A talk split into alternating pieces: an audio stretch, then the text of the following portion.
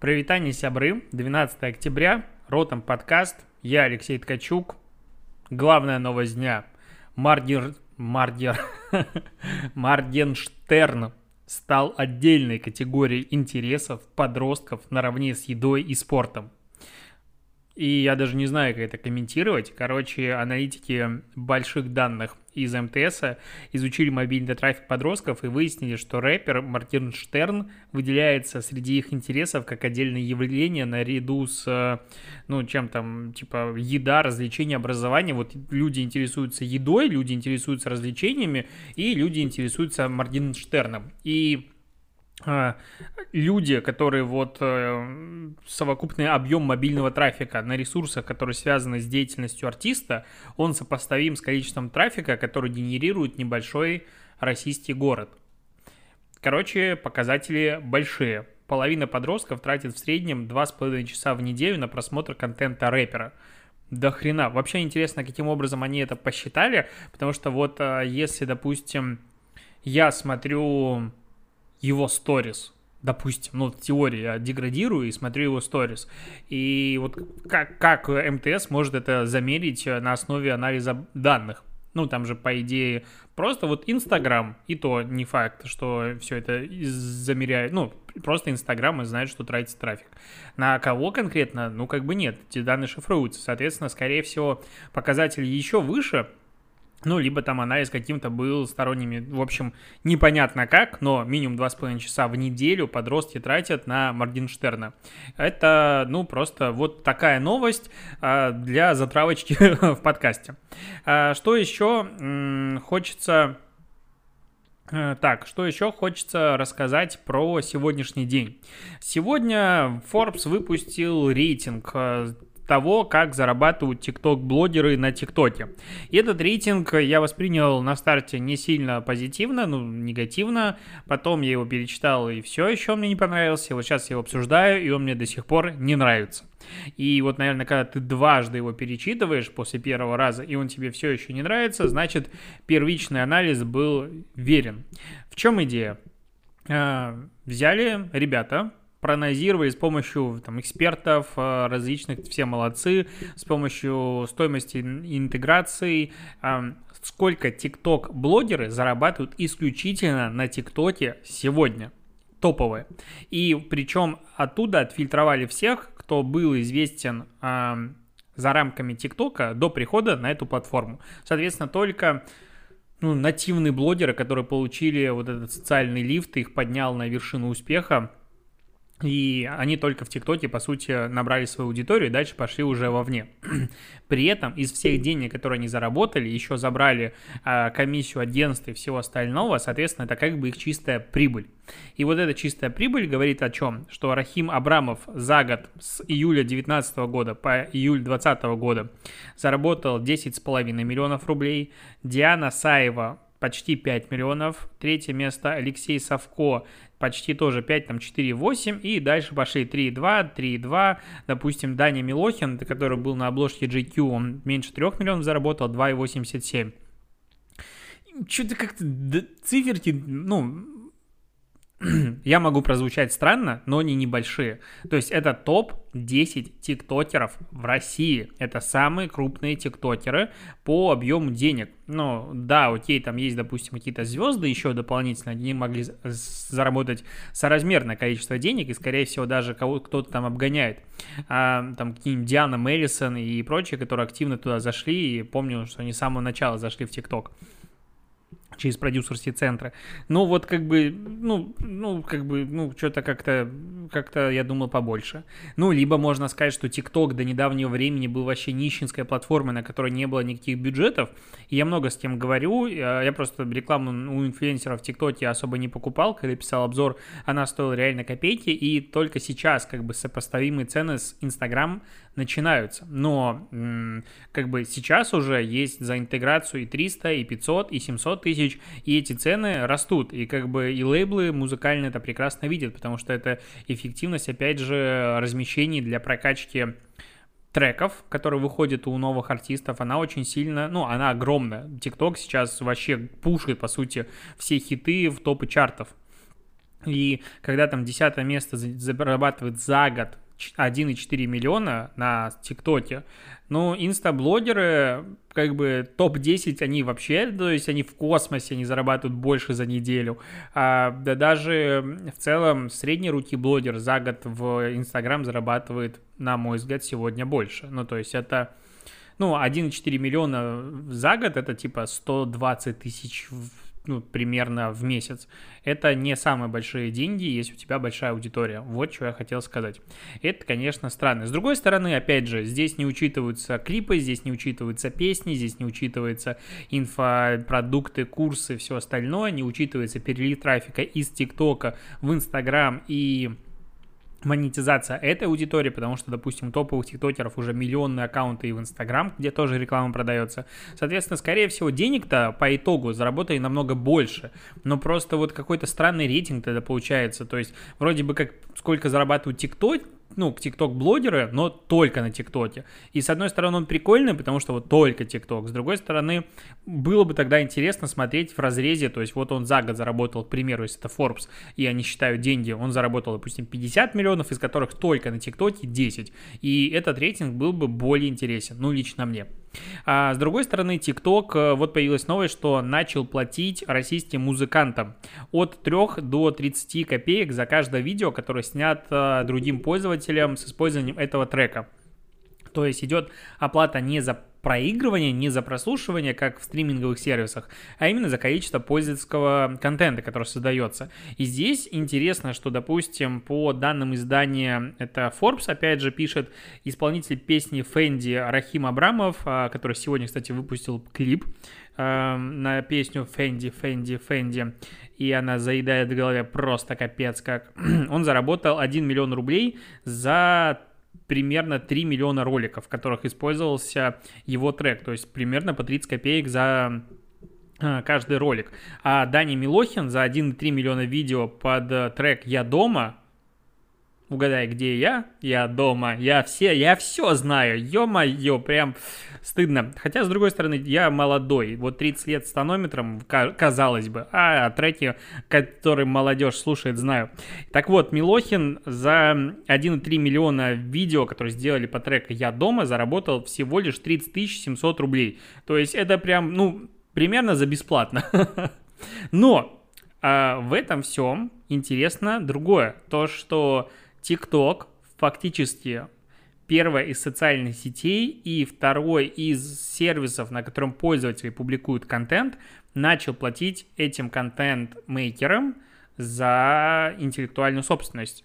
То есть не напрямую, ну там есть разные, опять же, системы, там есть и креатор, поддержка, короче, фонды, которые платят, по сути, TikTok-блогерам за создание контента, там разные есть суммы. Но вот именно в таком подходе на мировом арене есть только YouTube, который конкретно платит за ну, отчисления, за рекламу, которую показывают в роликах э, блогеров.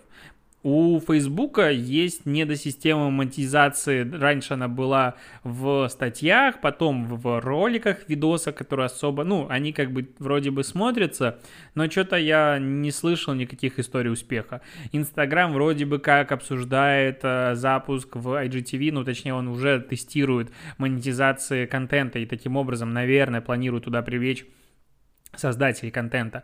А TikTok, который ворвался на рынок намного позже, он, по сути, опережает конкурентов и уже начинает платить, ну, пока, конечно, только, ну, исполнителям музыки. И здесь а, второй момент, что так как TikTok очень в плотных отношениях со всеми музыкальными лейблами, и теперь TikTok фактически не враг лейблов, а, лейблов, звучит странно, а, их очень большой друг, потому что, ну, медийные возможности ТикТока позволяют сегодня любую песню любого артиста, которого хотя бы немножечко прикольно, раскрутить и закинуть реально в топ один всех чартов. И такой возможности ни у кого нет. Соответственно, лейблам выгодно дружить с ТикТоком. Если раньше они там типа «давай, мне нам будешь много платить», то сейчас ТикТок, конечно же, платит, но при этом ТикТок имеет и воздействие на эти лейблы. И если кто-то не представлен в ТикТоке, то это проблема этого человека, который Не, не дает свою музыку использовать там э, в этих клипах. То есть такая на, триста, на сто восемьдесят градусов развернулась ситуация, и теперь TikTok, мне кажется, часто может говорить с позиции силы. И уже аналитики некоторые предсказывают запуск стриминговых а, сервисов музыки в самом ТикТоке. И тогда это будет вообще очень интересная ситуация, потому что TikTok начнет напрямую конкурировать и с Apple а, музыкой, и с Spotify, и Google музыкой, с кем угодно. а, они начнут постоянно как бы м- бороться за аудиторию, а здесь сидит уже на секундочку восемьсот миллионов а, человек, ну, да, по-моему, восемьсот миллионов опять у них есть. Я могу иногда в рамках подкаста ошибаться в значениях, если там шестьсот, а не восемьсот в ТикТоке, ну, сорян. И... это вся аудитория, которая нативно здесь слушает музыку, и она, возможно, начнет ее там каким-то образом слушать по подписке, слушать бесплатно, по-разному, и тогда TikTok просто может нагнуть э, всю музыкальную отрасль. То есть, казалось бы, липсинг, и это прикольные ролики, в которых э, дети поют, э, открывая рот под э, песенки, а сейчас в итоге лейблы ходят на поклон, ну, по плану будут ходить на поклон к ТикТоку, потому что иначе их музыка никому не нужна. И если не добавить туда стриминг, и это все полетит, то это будет, конечно, очень сильный конкурент а, текущему музыкальному рынку. Прикольно. Очень-очень интересно, куда это все придет. А, с другой стороны, предлагаю рассмотреть а, новости, связанные с антимонопольщиками. Короче, это... вообще тема, которую мы будем обсуждать еще не один с тобой месяц, пока Ротом подкаст будет выходить, мне кажется. Власти США, сейчас это пишет «Политика», какое-то издание, власти США потребуют от Google продать Chrome и часть рекламного бизнеса. Почему? Потому что они собираются подать в суд на компанию за нарушение антимонопольного законодательства. По идее, иск должен прилететь до двадцать пятого октября, то есть ждать осталось недолго. Это плюс-минус две недельки остается. И Минюст поинтересовался у конкурентов компаний третьих лиц, какую часть бизнеса Google следует продать. И многие советовали продать Chrome. Ну, конечно. Ну, кто-то советует Chrome продать, кто-то советует YouTube продать. В принципе, у Google много есть чего продать. И Google, у них есть и поиск, и браузер, и крупнейший видеохостинг, и Google документы, и диск. И, короче, у Google есть реально много чего можно продать. И Chrome — это один из э, самых таких ценных активов.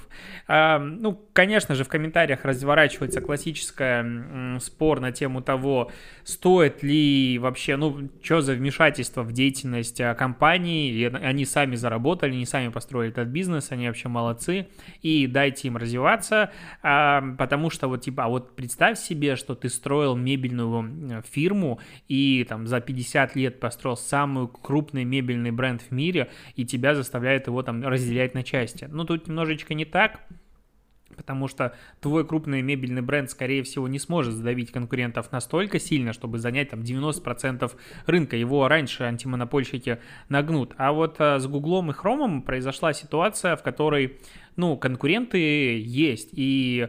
секта, ну, этих верующих в Safari, она существует, и она даже там какой-то процент на мировом рынке занимает, но, с другой стороны, ну, я честно считаю Safari убогим браузером, и когда они не поддерживали форматы, как он назывался, короче, новый формат джей пи и джи-шки, забыл, как он назывался.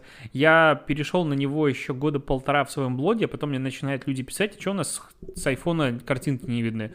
А оказалось, что Safari просто это не поддерживает. Типа все в мире поддерживают, а Safari, ну, а нам не надо. Зачем нам оптимизировать э, сайт и трафик?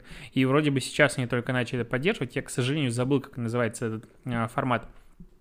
И так во многом, э, и там многие сайты под ним попросту тупо не работают, и я всегда советую, типа, зайди с Хрома, и там всегда все работает. Конечно, можно сказать, что разработчики криворуки уроды, с другой стороны, ну, движок Chromium занимает сейчас большую часть рынка, и основные браузеры работают на нем, и как бы это разработчикам удобно, да, но конкуренты все умерли э, из-за Хрома, и, ну, реально только Safari чуть-чуть рыпается.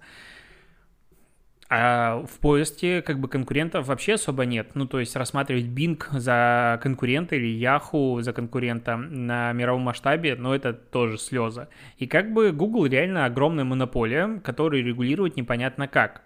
И когда говорят, опять же, типа, вот, а если мы переведем на реальный бизнес, не переведем на реальный бизнес, потому что новому Гуглу невозможно появиться сегодня. Его Google либо раньше выкупит, либо разорит просто за счет огромных ресурсов, огромных возможностей, огромной аудитории.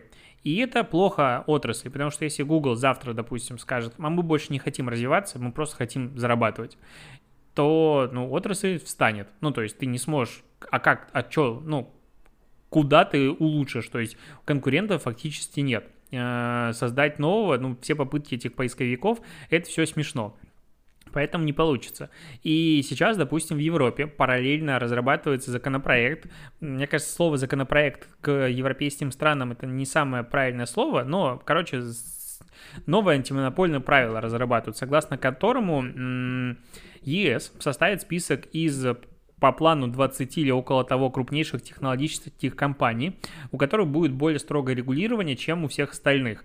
И в рамках этого регулирования они должны стать более м, прозрачными, они должны будут делиться частью каких-то данных, непонятно пока каких, со своими конкурентами.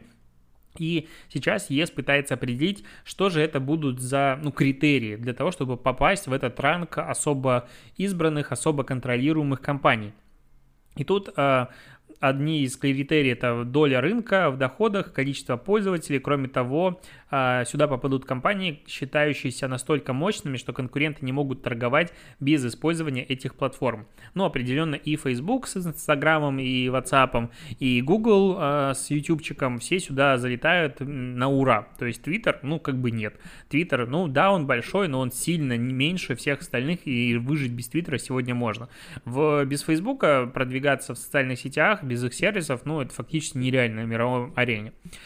И ЕС как бы двигается в том же направлении, они давно туда двигаются, говорят, да, мы, конечно, просрали вспышку, но не мешает это нам сейчас исправить свои ошибки, потому что никто не думал, что вот к этому все придет.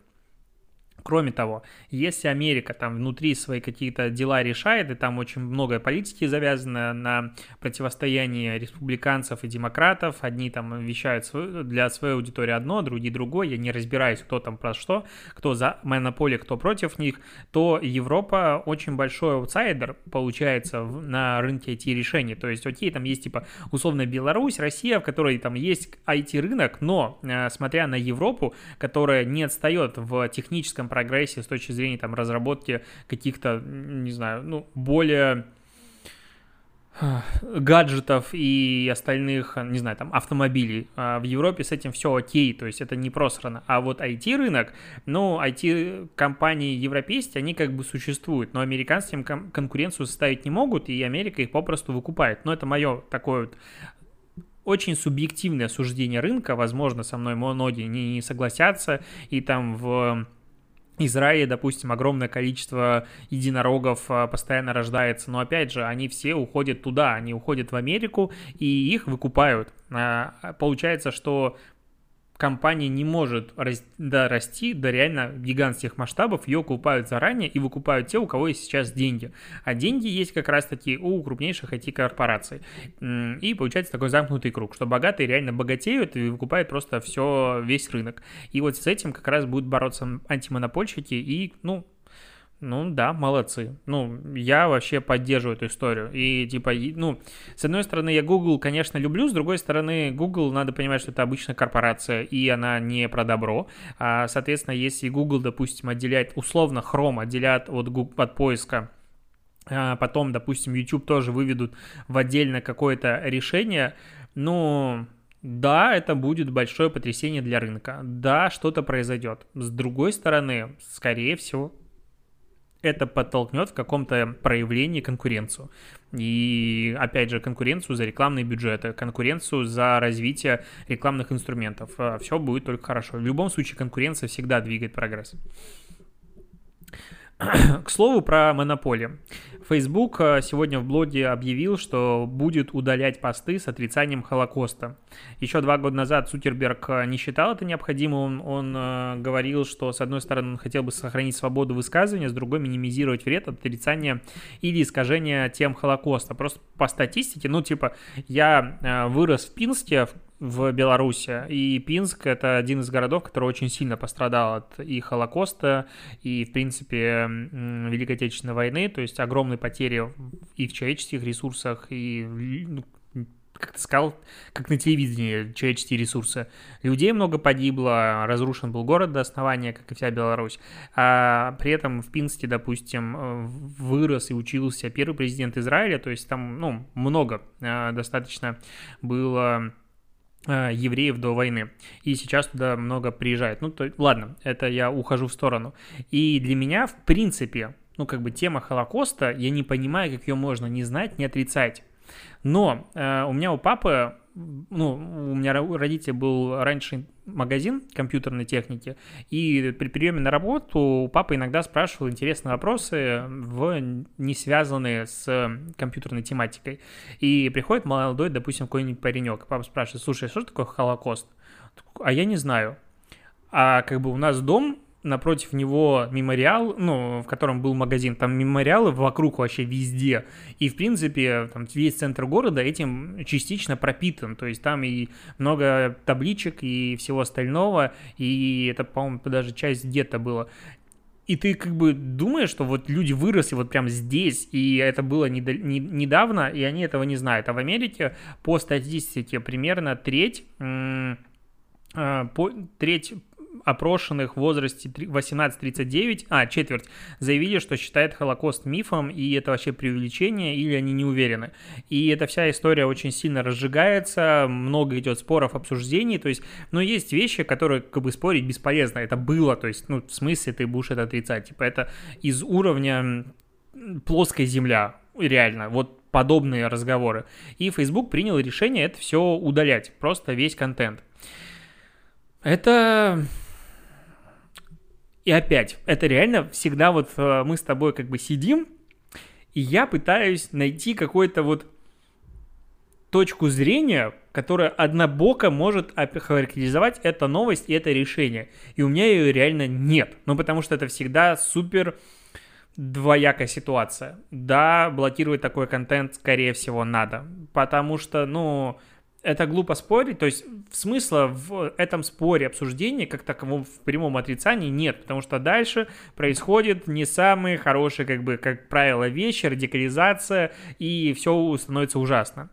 С другой стороны, ребят, ну, в смысле вы блокируете мое мнение? Я, допустим, тупой человек и говорю, что земля плоская. Почему Facebook должен это удалять? Почему Facebook должен удалять, не знаю, с другой стороны, отрицание Холокоста в некоторых странах это, в принципе... насколько я знаю, уголовное преследование.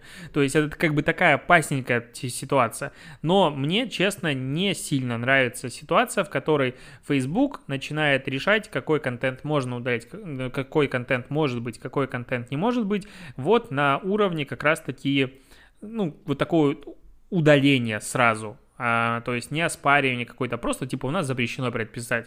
Вот Инстаграм решил, что про секс особо не надо делать контент. В какой-то момент поблокировал кучу блогеров, которые писали на эту тему. Вообще не понимаю, почему. Типа в какой момент Инстаграм, Фейсбук становятся супер пуританскими социальными сетями, в какой момент интернет становится вот не про это. Но а, вот мы движемся как раз-таки в ситуацию, в которой Фейсбук решает, что что-то плохо.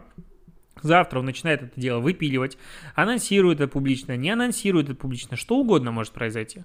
И, и все. И как бы, а где ты будешь общаться? То есть обижены, допустим, вот, не знаю, секс-блогеры какие-нибудь, назовем их так, не начинают, говорят, мы уходим из Инстаграма и Фейсбука. Куда? В Телеграм, ну прекрасно, у Телеграма в разы, в десятки раз меньше аудитории. Пинтерест, вы там не нужны. Твиттер, окей, прекрасно, у Твиттера опять же в разы меньше аудитории, хотя там все это дело разрешено. А, поэтому вот по сути в, в руках Фейсбука возможность управления тем, о чем могут говорить люди в мире, а о чем не могут говорить люди в мире. И когда ты начинаешь думать с этой позиции, ты начинаешь думать, что в целом неплохо бы и регулировать Фейсбук очень со всех сторон, и чтобы это была не просто компания. Но если вы доросли до такого формата, значит вы как какой-то государственный орган должны отчитываться вообще о каждом чихе. Если вы меняете алгоритм, то он должен быть согласован, общество должно быть с ним согласно, допустим. Что-то подобное должно происходить. А, так, есть еще у меня новости. Российский космонавт намерен судиться с роботом Федоровым из-за оскорбления. И это не пранк. А, Роскосмос пару лет назад, когда он отправлял этого робота Федора, очень странный проект, не будем его обсуждать. Они завели ему Twitter. И как бы он вроде был официальный, на него даже ссылались. И тут недавно Twitter аккаунт э, начал публиковать очень смешные твиты на тему того, что вообще роботы справляются с работой лучше, чем люди, потому что мы не бухаем в космосе. И потом не хотим попасть в Госдуму, не стремятся получить место в Госдуме. А Максим Сураев и бортинженер Александр Самокутяев, они пошли в Госдуму. И они стали депутатами Госдумы после как бы, ну, своей жизни в космосе. Не могу оценивать это хорошо или нет, но твиттер-аккаунт э, Федора, робота Федора, это написал. Роскосмос сразу открестился, типа, это не мы, удалили твиттер, э, этот профиль, он заблокирован, но теперь э, они будут э, судиться. С кем судиться, непонятно, с Роскосмосом, непонятно. В общем, будут судиться, прикольно, кто-то пошутил, дошутился. Еще немножечко про суд. Была реклама пару лет назад. Короче, Николай Дроздов, он рекламировал жилой комплекс «Биосфера» в Уфе. И что-то с этим биосфера-комплексом в Уфе случилось плохое. Короче, кинули дольщиков по классике. Хотя, мне кажется, сегодня такие законы, что кинуть вот прям вообще очень сложно. Потому что там же есть долевое строительство, и на этапе котлована деньги как бы застройщику не передаются. Короче, там, ладно, я не сильно отдавался в эту тему, но каким-то образом а, они были обмануты. И теперь а, инициативная группа вот этих дольщиков направила компании-застройщику первый трест претензию, но м- дополнительно они направили претензию руководству эм гэ у, где работает Николай Дроздов, и самому биологу. М- вот, и цитата. «Поскольку, как уже говорилось выше, вес Николая Николаевича Дроздова чрезвычайно высок, а его права были, безусловно, затронуты, по нашему мнению, он был введен в заблуждение». Подожди, это какая-то фигня? А, да, по нашему мнению, он был введен в заблуждение добросовестным застройщиком, выступил рупором идей, которые изначально никто не желал превратить в жизнь. Мы считаем необходимым привлечь его а, для участия в судебном процессе в качестве заинтересованного лица. Вот откуда такой убогий язык? Ну, то есть можно же говорить на русском языке. Почему ты читаешь огромное предложение и ни хрена не понимаешь, что там написано? Вот... Как в обществе можно существовать два языка? Нормальный и язык документов. Я ненавижу читать договора. Там всегда все написано через жопу. Ты просто, типа, читаешь и охреневаешь. Но смысл в том, что, типа, они считают, что Дроздов помог недобросовестному застройщику, типа, потому что он участвовал в рекламе, у него супер классная репутация. Многие решились на покупку квартиры. И теперь он в этом немножечко, как бы, виноват. Ну, с одной стороны, да, с другой стороны... Как можно отвечать за застройщика? Ну, типа, ты, допустим, смотришь, застройщик до этого им, там, построил три дома. Все с ними было хорошо, окей, отзывов сильно плохих нет. Снимаешься в рекламе, потом он кидает людей, и ты виноват. В смысле как? Ну, это не так работает. Типа, вот если ты рекламируешь, а, не знаю, одеколон, который люди наносят на тело, и там сразу кожа слезает, и вот в моменте это происходит, тогда да. А тут как бы на такое будущее это немножечко странная штука. Вот. А, наверное, все. На, на, на, на, на. А, не, последняя тема. Последняя тема, я немножечко заикаюсь в конце дня рабочего. The Wall Street Journal пишет, ай ти-компании снижают зарплаты сотрудникам на удаленке в зависимости от места проживания. Интересно, что эта новость появилась буквально через пару дней, как мы с тобой ее обсуждали с позиции, вот Microsoft разрешает людям на удаленку переходить навсегда, часть сотрудников, и, соответственно, как будут изменяться их зарплаты. Потому что, с одной стороны, конечно, затрат для компании меньше, потому что в офис ходят меньше людей, а одно офисное место для сотрудника в Кремниевой долине стоит супер дорого. С другой стороны, и платить ему столько не надо, потому что, ну, там банальное жилье стоит дешевле, и поэтому, типа, там уменьшение зарплаты на X сумму, оно в целом не отразится на уровне жизни, ну, в сравнении с тем, как он жил бы в Силиконовой долине. И сейчас в некоторых случаях компании снижают зарплаты на пятнадцать процентов и больше в зависимости от места переезда. И людям это не особо нравится. А с одной стороны, компании говорят, что это максимально, ну, это обычная стандартная практика, и даже у федерального правительства есть, э, ну, такой ценз, что если ты живешь в дорогом городе, у тебя зарплата будет больше, если ты живешь в маленьком городе, у тебя зарплата будет меньше. А вот э, ай ти-компании, типа, не должны этому подчиняться, говорят люди, потому что ай ти-компании, типа, зарабатывают настолько много, что вы можете тоже платить нам много по справедливости. И, кроме того, э, вот... Прикинь, допустим, разработчик сидит какой-нибудь классный, вообще весь из себя а, залюбленный, постоянно к нему ходят эйч ар на поклоны, пытаются его а, офферами заманить в свою компанию, и он ходит в массажный кабинет бесплатно, ест бесплатную еду, пьет бесплатную газировку, берет бесплатные зарядки, ездит на бесплатном автобусе, ходит играть в теннис у себя в офисе, а потом говорит: блин, буду работать на удаленке и уезжаю в какой-нибудь левый город, там, где офиса нет, и сидит дома. Он лишается, во-первых, всех этих благ, и, во-вторых, ему говорят: слушай, теперь зарплата у тебя будет на двадцать процентов ниже. И он такой: вы что, ошалели? Это вообще как так и происходит? А тут еще и дети, оказывается, дома живут, которые с тобой как бы на карантине, еще работать параллельно надо. И происходит как бы слом. К чему вот этот вот как бы... ситуация приведет, будем наблюдать, но зарплаты будут снижаться, и люди явно с этим будут не сильно согласны. Прикольно. Вот это вот как раз тоже такой конфликт интересов, когда ай ти-компании, ну, как бы долгое время не считаясь таким, вот есть обычный бизнес, а есть ай ти-компания, и тут должен быть такой еще м- звук ангельского голоса на фоне появиться, типа, м-м-м, вот я не знаю, как это объяснить, что они как бы несут добро, они про успех человечества, не про развитие человечества. А оказывается на деле, что в целом ай ти-компания – это обычная компания, которая просто имеет охрененную маржу. И, возможно, или с другой стороны, не должна генерировать никакую прибыль, потому что акционеры верят в то, что она будет дальше слишком большой и начнет прод... что-то, какие-то деньги приносить. И оказывается, что они тоже считают деньги, и не такие они уже идеальные. И вот это вот тоже такой процесс, который меняет восприятие людей о других компаниях. Такая фигня. А на этой неделе с большой вероятностью выйдет полусладкий подкаст. Вот сейчас он монтируется. Посмотрим, какой там получится выпуск. Я думаю, минут на тридцать пять сорок он получится. А на этих выходных мы сняли новый выпуск продажных блогеров, которые выйдут а, через неделю, на следующей неделе. И что, ждем с тобой. Сегодня будет у нас конференция, презентация новых айфонов. Очень будет интересно посмотреть.